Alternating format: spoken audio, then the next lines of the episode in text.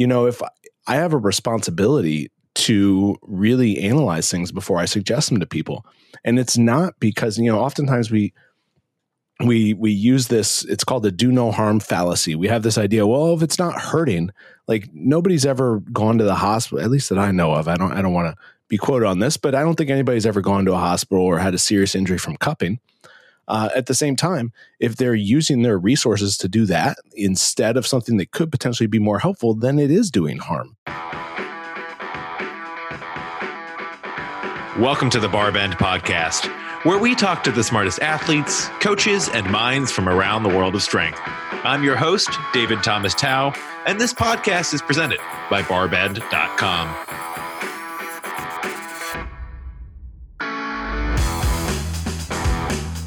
Today, I'm talking to Dr. Teddy Willsey, a sports rehab and performance specialist who works with athletes of all levels in building strong, resilient movement patterns.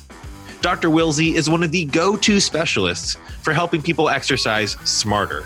And we touch on many of the misconceptions around optimal training and rehab today, including the types of thinking that can actually do the most harm to athletes in the long term. I do want to give a big shout out to this episode's sponsor, BSN. BSN has been around for nearly 20 years, and they're a global leader in sports nutrition. From their protein powder, including their partnership line with Cold Stone Creamery, to pre workout, protein bars, and more, BSN has won more than 35 sports nutrition awards over the last few years. My personal favorite of their flavors is the birthday cake remix Syntha 6. I literally hid some in my desk to keep the rest of the Barbend team from using it all. That's a true story. Also, I want to take another second to say we're incredibly thankful that you listen to this podcast. So if you haven't already, be sure to leave a rating and review of the Barbend podcast in your app of choice. Now let's get to it.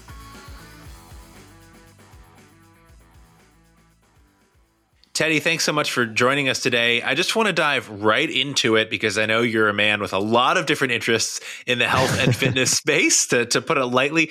What is an area of strength and conditioning that you find most intriguing or interesting right now and why? Uh, I would, David, thanks for having me on. I would, I would say that the area of strength and conditioning that I find to be really intriguing right now is the use of data and analytics uh, in general you know, and that spans from kind of the popular term of sports science to uh, to more just you know measuring players' readiness on a daily basis. We're using a lot of different metrics and we're trying to figure out what's helpful, what's not. You know, the classic term paralysis by analysis always always comes up in this conversation, and so. Uh, yeah, I, I think that it's a fascinating area, and and we're measuring a lot right now and we'll kind of you know the dust will settle and we'll figure out hey what what's important or what should we not worry as much about now i know that's a that's a very broad scope and, and i like how you put that we don't have all the answers r- right now. That's why we test and experiment and test hypotheses and things like that. But what are some particular data points or sets or, or metrics that you find have potentially a lot of promise to measure sports preparedness, recovery, and performance? Yeah, you know, there's uh I think that the most important things to monitor, and I call these low the low hanging fruit, are the basic things that you can track with uh, pen and paper, or how a lot of Renaissance people these days would do it, would be on a Google sheet. You know, and it's it's your steps per day, it's what you did in your workout, it's tracking your training, it's your hydration levels and your nutrition. Uh, but a lot of those things take you know they take time they take discipline and they take consistency. Yeah you have to log if you've ever logged everything you eat in a day for any period of time it it's a job in and of itself and the only way that it's not is if you just follow a pretty boring plan you know? And so i think that those are the most important first things that anybody should address if they're trying to uh, make improvements in their life but you know, from a consumer standpoint, there are a lot of products out there. Um, uh, Whoop is a big one, and and you know they're they are products that they measure people's heart rate. They look at heart rate variability. They look at trends over time. They try to tell people, hey, you had a higher strain today. You know, uh, they look at sleep too. Obviously, sleep is a really important topic, and so um, you know, I think that the the the compilation of all of this information together creates a very powerful metric, a, a recovery metric uh, you know, and then you have to call into practice how how are we measuring this heart rate variability? You know, are we measuring it through the wrist, which isn't as accurate, or are we measuring it on on a chest strap? You know, is somebody wearing that chest strap all day? Most likely, no. And so, you know, I think there's a lot of different ways that you can go with those metrics. I think that the best place to improve your quality of life is to start with the easy ones. Mm. We often see a trickle down effect when it comes to performance technology and recovery. Starts with the elite athletes, the pro sports teams, the people where a lot of money is on the line, uh, people and teams where a lot of money is on the line based on their performance. And then we see those things kind of trickle down to your average Joe, the everyday consumer, the weekend warrior, as that technology becomes something that's a little more accessible to you know the average person just looking to get fitter exercise better and recover smarter. What are some of the maybe higher tech things or some of the things that might seem in your experience not quite attainable or measurable for the average consumer right now that you could see becoming a little more mainstream over the next decade or so? I think it's i think it's that that daily readiness and monitoring. Uh, you know in in a typical pro performance setting, the athletes are going to be wearing chest straps the whole time, and we're going to be measuring their their heart rate, their heart rate response, their heart rate recovery, which is how fast your heart rate drops after a, a bout of cardio or, or a hard exercise. Uh, they're going to be measuring, and they're going to be looking at these things over time and, and plotting them against what your normals are, what your norms, you know, because you can't really for for this type of physiological measuring, you can't compare against a standard. You have to you have to compare against yourself over time. And I think that this type of data will be much more commonplace. Uh, and and the other factor here is that it's just it already is out there. It's just expensive, you know. And so, uh, being a physical therapist and a strength and conditioning coach, and somebody that people come to for me to help them with their injuries and their body and recovery and feeling better. If sometimes I think that something is, if I'm working with a, a high level athlete and I think, hey, you would probably benefit just as much from this overall kind of lifestyle uh, I don't want to say you know reboot, but this this more you would benefit from paying more attention to your lifestyle, and and as you get older, you know, get into your thirties, you want to optimize everything. I would tell a pro athlete, hey, go get this, you know, use this all day. Whereas an everyday person, I don't know that it's always necessary. So I, I think down the road, hopefully they'll be more affordable, they'll be more accurate, and um, you know, and there'll be something that people can can incorporate more often. But for right now, I, I, think that, and for the foreseeable future, I think the easiest is, you know, going back to those basics, is thing, the things I mentioned earlier, the things that are boring, tracking the tracking those everyday routines. Well, what's boring for for some people might not be boring to you and me. I mean, we can nerd out on training and recovery, right, right, all, all day when working with clients whether it's you know on the physical therapy side or as someone who's just generally in the space trainer and, and, working with athletes of all different levels what are some of the common misconceptions you think athletes have these days when it comes to performance and especially recovery? You know i think that people are always looking to add. They're they're like hey what recovery workout can i do? What stretch am i missing? What what soft tissue release uh, you know protocol am i am i not doing correctly?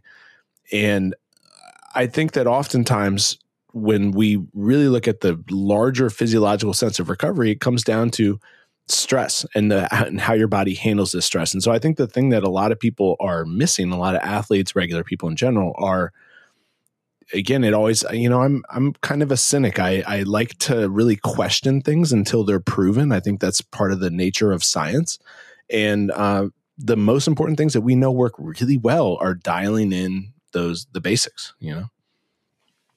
So what what else kind of triggers the inner cynic in you right, in the right. health and fitness space. I want to dig in on that. You can't just yeah. say you're a cynic and not have me follow up with like, okay, what do you want yeah, to be cynical yeah. about? Well, you know, there's there's just a kind of you know the misconception I said everybody likes to add. You know, there's always there's always this the new you know shiny ball that people want to try out that people want to experiment with. And uh, oftentimes that that new modality that you know hey after michael phelps you know showed up to the olympics with all those cupping marks on him everybody was asking me hey do you do cupping? Can you do cupping? You know it's like there's always people are always looking for that kind of that magical quick fix but it just doesn't exist and so that's where the cynicism part comes into play because you know if I have a responsibility to really analyze things before I suggest them to people.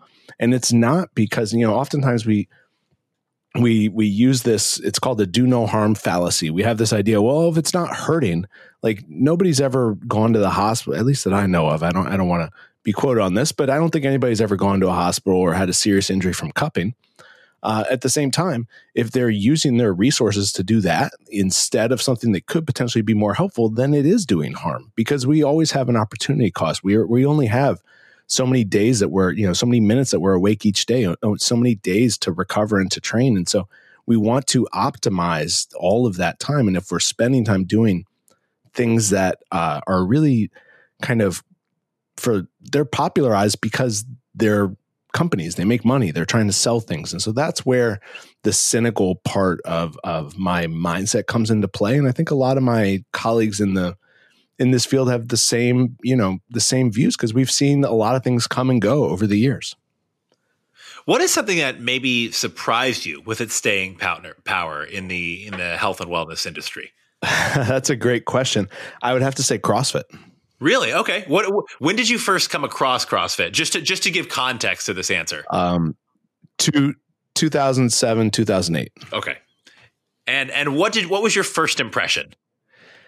I saw people doing workouts in the um, in the I was a senior in undergrad at this time and I saw these guys that used to be more kind of powerlifter types doing these workouts where they were just going to they were clearly just going to fatigue and doing a lot of reps uh, in a fatigue state and doing some different types of movements um, all combined in a way that I hadn't seen before. It was, you know, circuit training is essentially what it looked like. And I thought to myself, what what are they doing? They're going to get hurt. And and then, you know, I was at this time, this was years before I was ever uh, in physical therapy. I didn't go to physical therapy school for a number of years after I uh, finished undergrad, and so I was I was in the strength and conditioning world, and a lot of us strength and conditioning coaches. Uh, it, it was snobbery, and I don't think people should be proud of it. But they kind of stuck their nose up to CrossFit, saying, "Oh, these people are going to get hurt. They're doing too many things in a row. They're not resting in between their Olympic their Olympic lifting sets. What the hell is that?" And I thought that it would kind of burn out, but the beauty of what CrossFit has done is they brought camaraderie to the fitness space. And so instead of everybody showing up and working out in these big, you know, uh, 25,000 square foot Gold's gyms and all being on their own, they show up to a 5,000 square foot box without equipment with beautiful sight lines across the whole place and they all get to know each other and work out together and, and they do the same thing. And so I think that CrossFit is really, it's a sociological uh, evolution is is what's caused the popularity of it. And then they've they've evolved and adapted. You know, there are a lot of gyms where a new member comes and they're not ready to hop in. They they'll have a system in place. Hey, let's do ten personal training sessions and get you get you ramped up for this. You know, let's come to this class, which is a little scaled back. So they they pivoted and they did a really good job, like any business and company has to do, to meet their their customer base.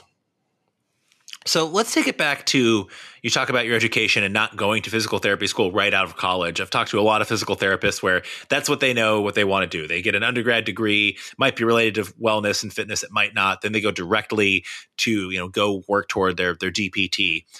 What was your path like and why did you why did you want to pursue this particular educational path and career? Uh, I I had an idea that I wanted to do physical therapy from the beginning. However, I just kind of got caught up in strength and conditioning infatuated by the gym and, and the idea of making gains and the way that we had this control over our body and we could change, you know, our, our function in our body over time. I was just kind of infatuated by that. I, in hindsight, I was big into strength training from the time I was in middle school and in high school. I just have always been kind of fascinated by, by it. And so, once I had the strength and conditioning experience and I got that taste, I was like, I don't want to go back to school for physical therapy. I don't want to go wear khakis and work in a you know a dimly lit office with brown carpet and trade trade that for the gym. Uh, so you know that I eventually did, and that brought me to where I am now, where I I'm in a gym practicing physical therapy. So it's you know best of both worlds. You you can't. You're not wearing khakis in the gym. You're not rolling into into leg day wearing khakis. That's kind of the image no, I had in my no, head. No, no, absolutely. I um I get to wear exactly. I work for myself. I get to wear what I want and still practice physical therapy. So it's pretty cool. And and just to clarify, that's definitely jean short cutoffs, right? In the gym, absolutely. you're not training Daisy, if you're not wearing jeans. Daisy Dukes, just you know. Uh, I'm only being a little. I'm I'm only joking a little bit. You can see Teddy on social media. He's only wearing those sometimes. Teddy, your yeah, own pursuit yeah. of strength and conditioning. You said that you were kind of distracted by the gym. You were distracted by the gains who hasn't been, right? Who hasn't been daydreaming about working out?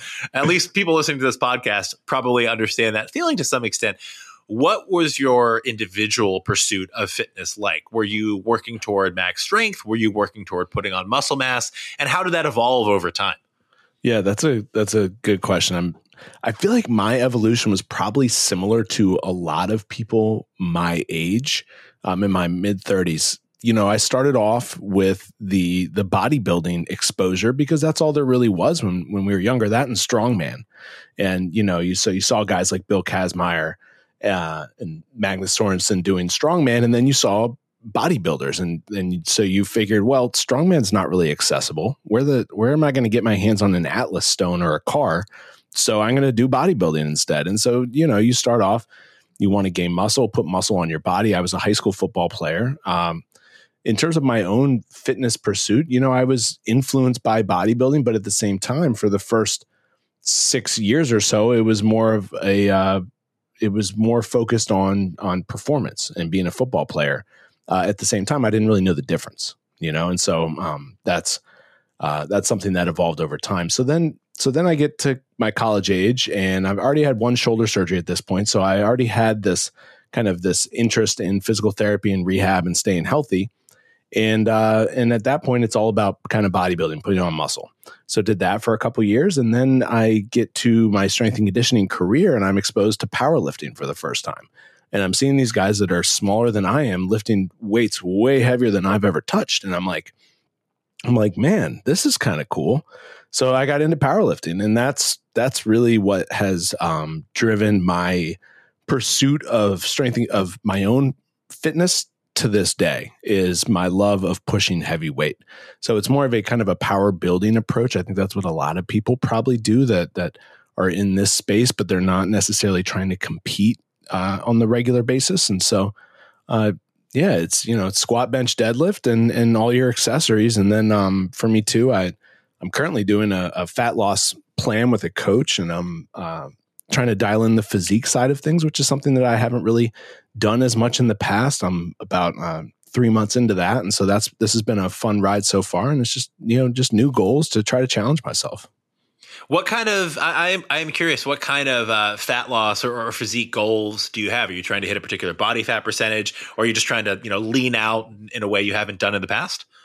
Yeah, just just the latter, just trying to lean out in a way that I haven't really done. I've never really sustained a sub ten percent physique, and uh, I figured, you know, let me give it a try and see how it feels. And um, it's it's it's honestly just a challenge for myself, and it I I got the idea right when quarantine started. I was like, you know what, I've been talking about doing this for years uh, I don't I don't see myself going out to dinner and drinks with friends anytime soon. So let's let's roll with this. And you know, my wife has competed in physique in the past, and I actually did her macro programming for her, and so like she understands what I'm doing and she's supportive. Uh, but you know, I decided to hire a coach too, just so that I could kind of leave the thinking side of it up to him and me, and I could just do the execution. Well, it's a it's difficult to be objective about about yourself. I mean, right. this is something that I'm sure you face with clients all the time. They think they know what's best, but it's like we don't really know what's best for ourselves. yeah, I mean, I think that you know, I I had a a friend of mine, a colleague of mine, programming my strength training for six months from August until like February or something like that, and it was it was great. And it was I was like, why are you making me squat so much? But I got strong as hell, and you know, and so it's it's he and he said, you know what, you're a strong bencher you're going to go three months without benching. I was like, all right, fine. and so all I did was pretty much squats and overhead presses and uh, and deadlifts, and it was a great shock to the body. And uh, I, my overhead press is stronger than it's been in four years. And so I think that sometimes hiring, no matter how much you know, no matter how much you do, especially if it's something that you do, hiring somebody else to to look objectively from the outside can be immensely helpful. Who are some of your favorite athletes to work with? And I don't mean name names. I don't. I'm not just saying, "Hey, give me mm-hmm. your client list." And, and, but but what what sorts? I should rephrase. What sorts of athletes? So you know, could be oh, a particular man. sport. And I, have asked this of physical therapists before. Some people are like, "Oh, I love working with Olympic lifters," or "I love working with CrossFitters," yeah. or "I hate working with you know X Y Z." I won't I won't name names on on the negative side, but you know who what what types of athletes really uh, intrigue you and do you like getting hands on with? You know, I would I would have to go more towards like a personality dimension when I think about this, and uh, okay. the, as opposed to the the sport that they perform. Selfishly, I've uh, you know having had two shoulder surgeries and and going through that myself, I think that I can help overhead athletes a lot, and I do enjoy working with them from a biomechanics, from a, a strengthening you know standpoint. Uh, so any any CrossFitter, any weightlifter, uh, swimmers. I work with a lot of swimmers locally here in the DC area. Um, I love working with young younger athletes that still have a lot of room for growth, and that's where the uh, the kind of the personality metric I'm, i was going to mention comes from. I like working. I, I, I enjoy the teaching role, and I like working with these athletes that I can make a difference uh, for them for the long term. So I can teach them ideas about that low hanging fruit that I mentioned earlier, about recovery and what it really means, and uh, hopefully, you know, give them tools to to use for their careers going forward and then for their lives after they're competitive athletes because the majority of our life we're not competitive athletes. But um, you know hopefully i've had a i use the term exercise iq hopefully i've had a, a positive impact on their exercise iq and help them to better understand their own bodies, how to move their bodies. So um, that's the group that I really love working with. I just get fired up working with these young kids, uh, high school, young college age.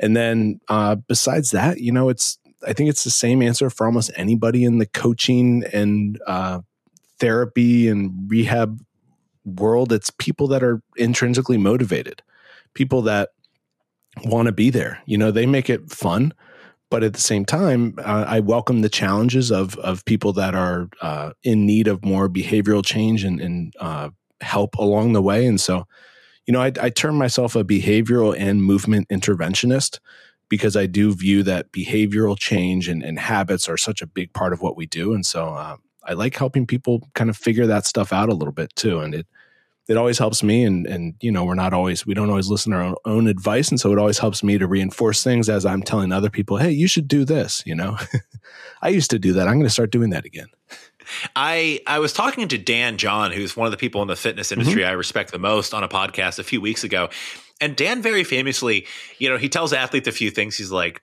train like this, don't overcomplicate it, get sleep and brush your teeth. And there's an element, or floss your teeth, it's floss. He's like, there's this element of behavioral coaching and of encouraging habits and routine that kind of permeate everything Dan puts out there. And it's interesting to hear you talk about that because, you know, I'm not sure if that's influenced by Dan or if it's just something that, you know, two very smart people come to independently in the fitness space, but there's that thread there of influencing positive behavioral change and and habits what are some habits that you're really passionate about helping to instill or encouraging, especially in younger athletes?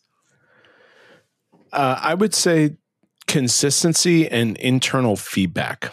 And so um, those aren't habits that you would see listed on hey these are good habits to be successful. But the the consistency one is you know if you commit to do something do it regularly. And if you don't if you're if you're not all in if you don't have time to make that intervention a part of your routine then then don't do it yet. You know you got to wait until you're ready. And then the internal feedback is you know, because of the context of the people of where I'm working with these people, you know, let's say I'm working with somebody who uh, is recovering from an ACL. Not everybody's Adrian Peterson, who famously came back after five months, five months after surgery. A lot of people are Carson Wentz, who took over a year to come back from his ACL and still didn't look very good.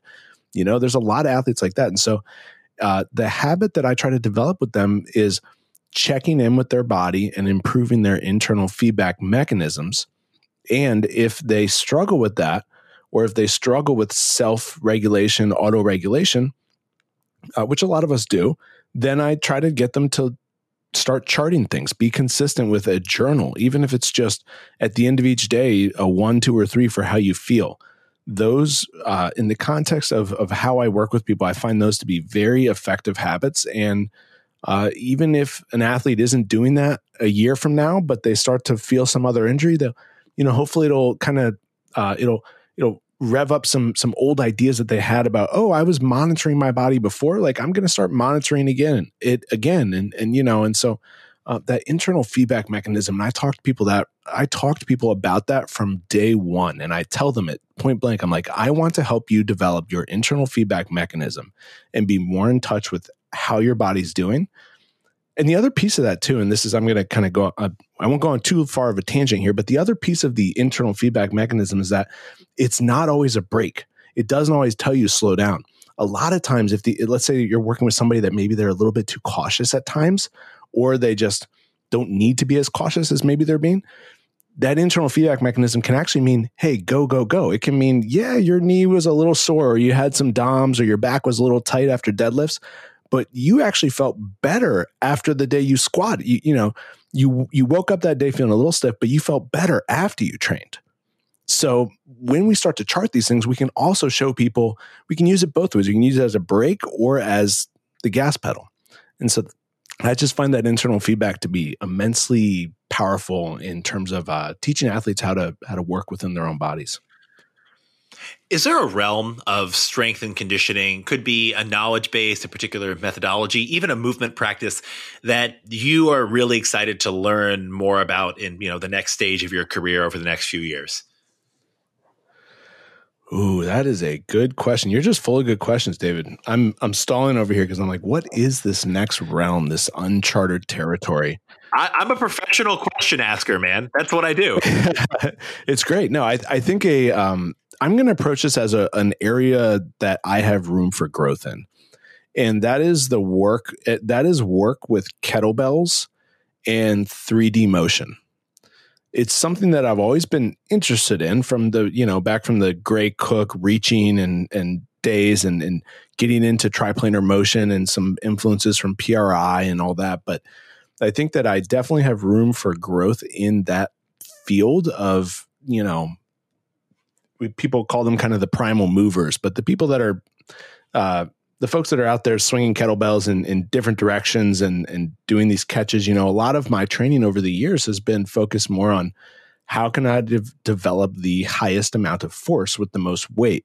And so I think that um, as I get a little bit older, my body is going to thank me for learning a little bit more about movement without high loads all the time. That that's certainly something that as as in my own aging experience, I could certainly I could certainly relate to it and certainly feel the impact of, especially during this quarantine period where I haven't touched a barbell in months, but I've been doing a lot of movement in planes that might not be so normal to me. And I, I gotta say, I actually feel pretty great. Teddy, where is the best place for people to keep up to date with the work you're doing, the knowledge you're not only putting out, but accumulating yourself as your own practice grows? Uh, I would say Instagram's probably the the place that I'm most easily recognized and where and where I am on the most often. Uh, my name is Strength Coach Therapy on Instagram. It's all one word, Strength Coach Therapy. Excellent. Well, Teddy, thanks so much for joining us today, and I really appreciate the conversation. And it sounds like you you treat every day as a, as a learning experience. And uh, the hope through this podcast is that our listeners can do the same, talking to interesting people like yourself. So I truly appreciate your time. Thanks for coming on. Thanks for having me, Dave. It's great conversation.